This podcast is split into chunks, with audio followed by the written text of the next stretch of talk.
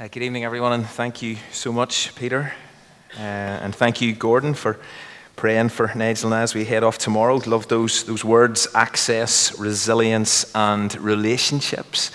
Uh, I, I want to give you three more words filled, gifted, and fruitful. And, and if you kind of just go away from tonight remembering Gordon's three words and these three words, then that, that will be enough. Uh, but tonight, what we're going to do is, is we're going to look at and think about the last three of our 20 things that every Christian and every person should know about the Holy Spirit. Here's the list of 17 that we have determined so far. If, you, have been following this series, the Holy Spirit's a person. The Holy Spirit is a distinct person of the Trinity. The Holy Spirit is God. The Holy Spirit was involved in creation. The Holy Spirit was active and present in certain people's lives in the Old Testament.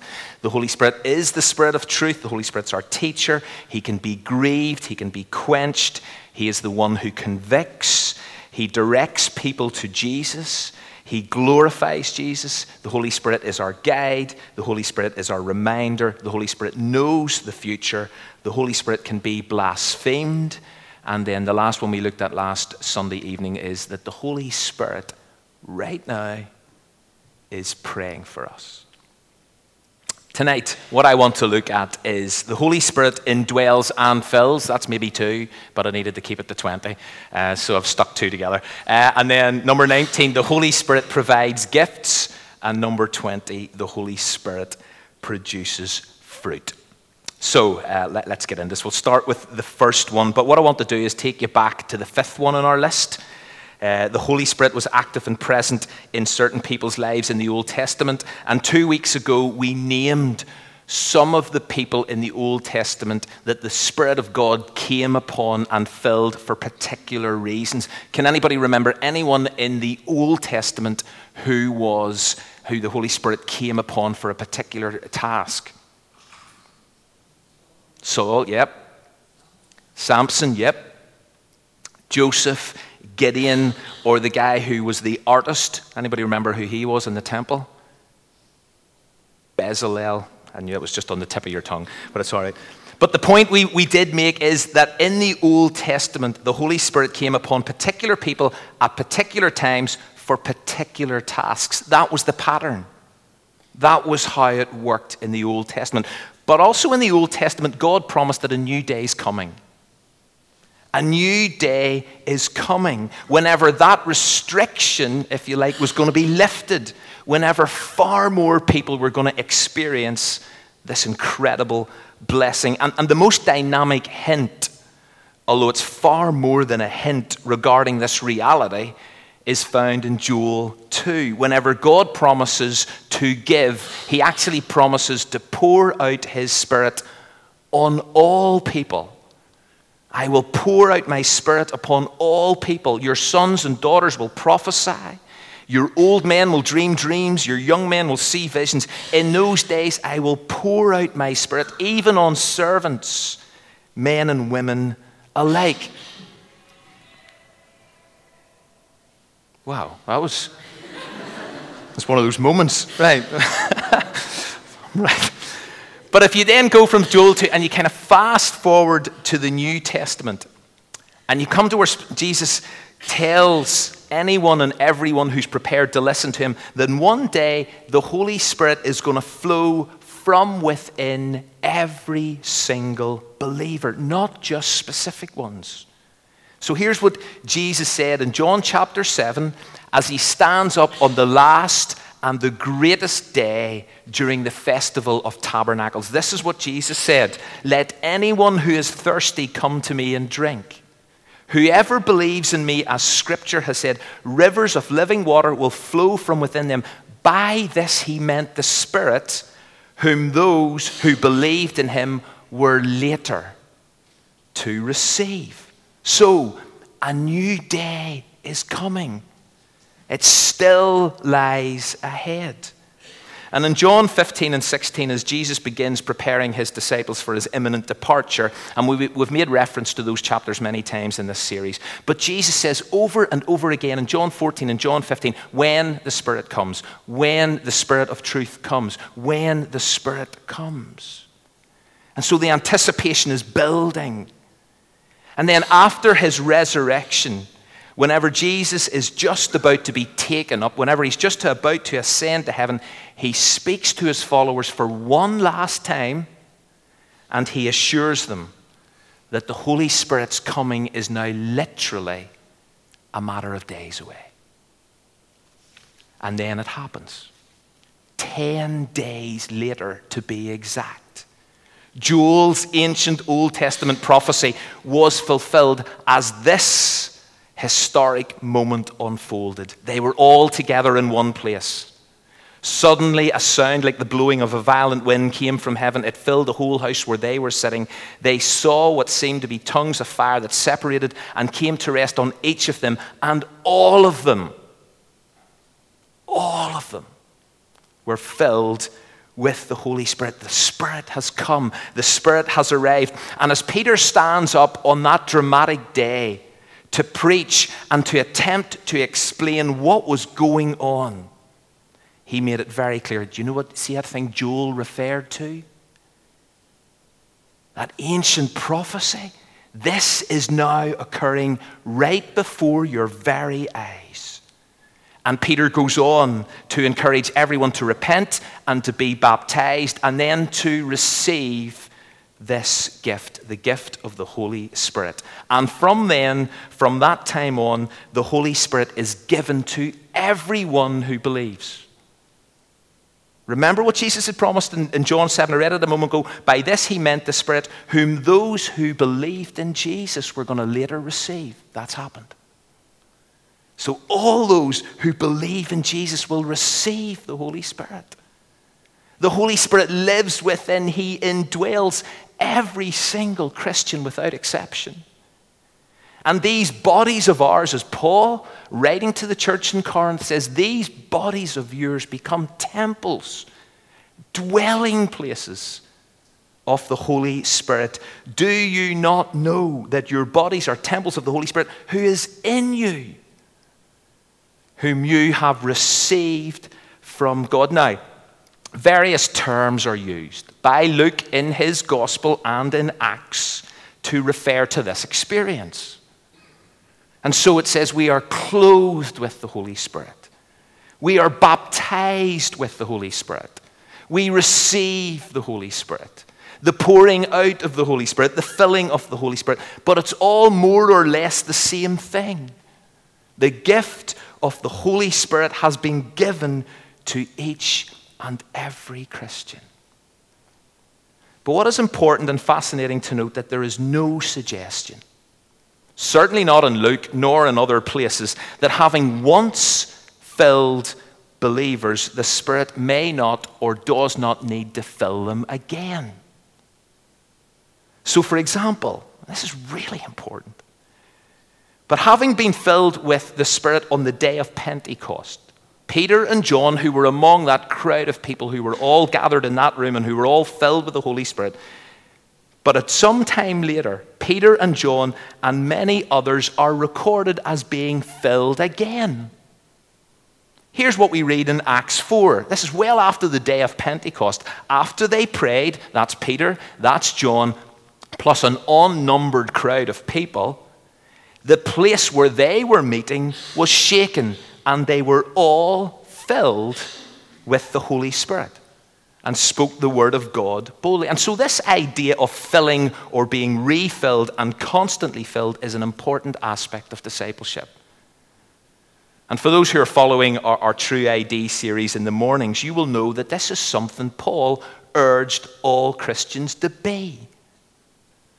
To be filled on an ongoing basis in order to live a life worthy of your calling.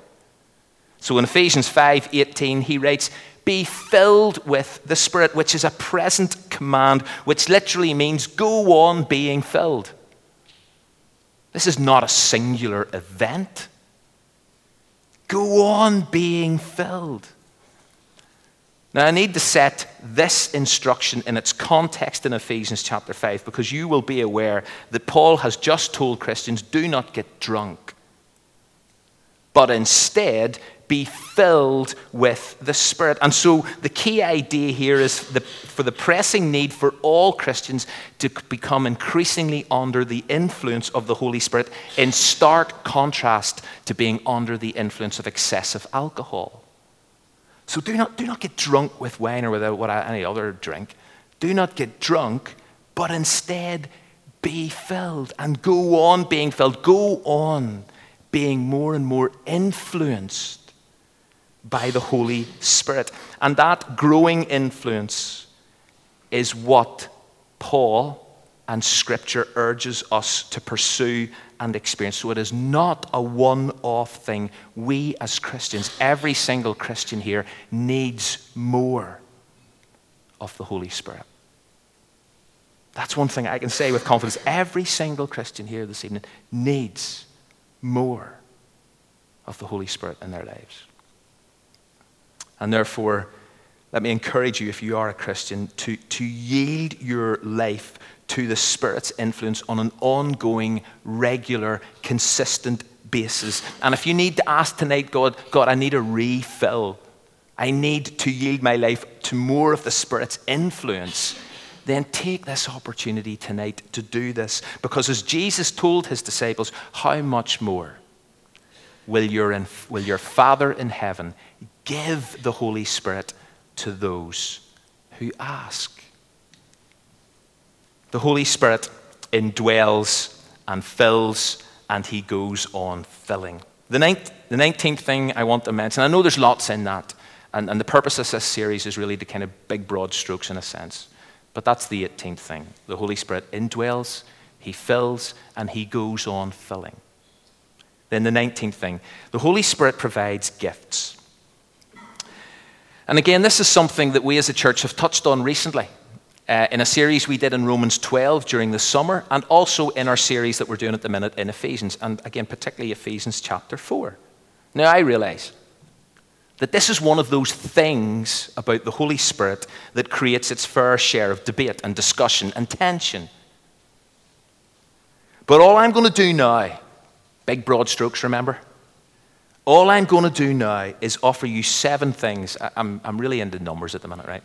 I'm going to offer you seven things about gifts that are just based on God's word. 1 Corinthians chapter 12 in particular and Romans chapter, I'm just going to, I'm just going to tell you what is in the biblical text. So here are seven things about gifts. The first is that gifts of the Spirit are gifts of grace. In other words, nobody earns them, nobody deserves them. They are free gifts. That's what the Bible teaches. They are grace gifts. And although, like any gift, they then belong to us, it is also sometimes more helpful to understand them as being on loan. Bit like what we were thinking about this morning in church in our family experience about stewardship, that at the end of the day, everything belongs to God. And He gives it to us. And He expects us then to be responsible with what He has given to us. Well, gifts of the Spirit are grace gifts. We don't earn them, we don't deserve them, they're given to us freely. And that follows then the second point following on from that is that spiritual gifts are given by the Spirit. 1 Corinthians 12 11 makes this crystal clear. All of these are the work of the one and the same Spirit, and He distributes them, spiritual gifts, to each one just as he determines. So, spiritual gifts are distributed by the Holy Spirit. Number three, gifts of the Spirit are for the benefit of others every time. They are given, it says in God's word, for the common good. Many of us will know that Paul in 1 Corinthians, in the book of Corinthians, was writing into a situation where gifts were being misused for selfish reasons, and as a result, there was a sense of chaos reigning in that local church, and relationships were becoming dysfunctional. And so Paul makes it clear that spiritual gifts have been given for everyone's benefit. And so, whenever spiritual gifts cause disunity and fracture, whenever they do not edify or develop others, whenever there is a lack of love, and the really important thing to remember about spiritual gifts is spiritual gifts are written about in 1 Corinthians chapter 12, 1 Corinthians chapter 14, and sandwiched in between chapter 12 and chapter 14 is chapter 13, which is all about what? Love love. And whenever there is a lack of love, when it comes to spiritual gifts and the exercise of them, whenever they wreck community, then something is badly, badly wrong. They're given, says God's word, for the common good. Fourthly, Gifts of the Spirit are varied. Paul provides four major lists of gifts in 1 Corinthians, Romans, Ephesians. Peter refers to some more in his first epistle. But the thing is, there is a diversity of them from healing to helps, from tongues to teaching. There are 20 plus gifts mentioned, and certain ones I know hijack all the conversations. But there are 20 plus gifts mentioned in Scripture that the Holy Spirit distributes and gives for the common good. Fifthly, every Christian is gifted. This is the one that I find most people struggle with, actually. 11 times in the space of five verses in 1 Corinthians 12, Paul stresses that every believer has been gifted. No Christian should say, say they haven't been. What is your gift? Or gifts? Six, gifts of the Spirit should be sought. We are to eagerly desire spiritual gifts. You've got to want them.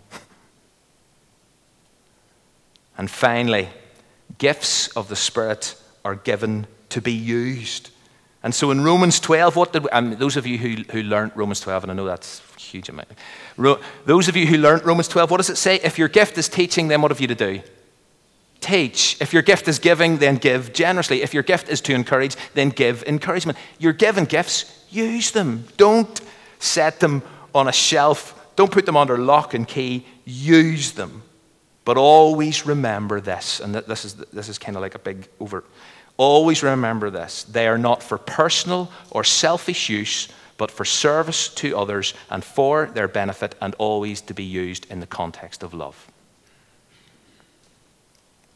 Number 19, the Spirit provides gifts. Okay? Number 20, finally. 20th thing you should know about the Holy Spirit the Holy Spirit produces fruit. Now, I know we did a whole series on the nine segments of the fruit of the Spirit exactly three and a half years ago. Doesn't time fly when you're enjoying yourself? How many people were, can even vaguely remember at least being there for something of that series? How many people? Okay, quite a few. But what I want to do, just, just as we come to a closing, turn to Galatians chapter 5 for me. It's page 1172 in the Pew Bibles. Because in Galatians chapter 5, Paul tells every Christian to do this live by the Spirit. That's what we've got to do. And I suppose if you're, if you're looking for an overarching, all encompassing thought and lesson to take away from this series and these past four weeks, then there it is. Just go, church, and live by the Spirit, who provides gifts, who is our guide, who is our teacher, who was present and active at creation, and so on and so on. Live by the Spirit. But the reason this is so important and vital is given to us, the reason for it this is so important is given to us in Galatians 5, verse 16. Have a look at it, it's on the screen as well. So I say, live by the Spirit, and you will not gratify the desires of the flesh. Now, that is quite a statement. That is quite a promise, that is quite an incentive, that is quite a motivation. Now, please notice it doesn't say you will not experience the desires of the flesh. It says you will not gratify the desires of the flesh. You see, and all of us who are Christians know this. We experience the desires of the flesh. I'll guarantee you there's not one single Christian here tonight who can say, you know, during this past week, I have not experienced one single desire of the flesh. And I want to propose that if you do say that, no, I'm not going to finish that sentence. But we are a conflict zone. Paul makes this really clear in verse 17. Look at it. He teaches that there is this internal battle raging within every single one of us. And those at war within this theater of conflict, which is our lives, are the sinful nature and the spirit. They occupy the same territory. So let me read what he says. So I say, I'm reading from verse 7. So I say, live by the Spirit, you will not desire, and you will not gratify the desires of the Spirit. For the flesh desires, sorry, of the flesh, sorry. For the flesh desires what is contrary to the Spirit, and the Spirit what is contrary to the flesh. They are in conflict with each other, so that you do not do whatever you want to do. And so there is this tension. And I reckon most of us feel it every day. We know what we should do in most situations, but we don't always do it. And so instead of saying the right thing, we end up saying the wrong thing. We end up thinking the wrong thing, doing the wrong thing. I don't know if that resonates with you, that certainly does with me. But when it comes to the Holy Spirit, Paul says, listen, if you live by the Spirit, it's not that you will not experience, but if you live by the Spirit, you will not gratify the desires of the flesh, even though you still experience them. And then what Paul does is he, he lists a whole pile of the desires or the acts of the flesh or the sinful nature, and they're ugly. And there's nothing appealing or attractive about them. Lustful pleasures, fits of rage, quarreling, division, envy. You can read them all in verses 19 to 21. All of those things wreck you, they wreck others. They all come with significant consequences. But then Paul says, in sharp contrast, if you live by the Holy Spirit, his fruit will be produced in you and will become increasingly evident in your life.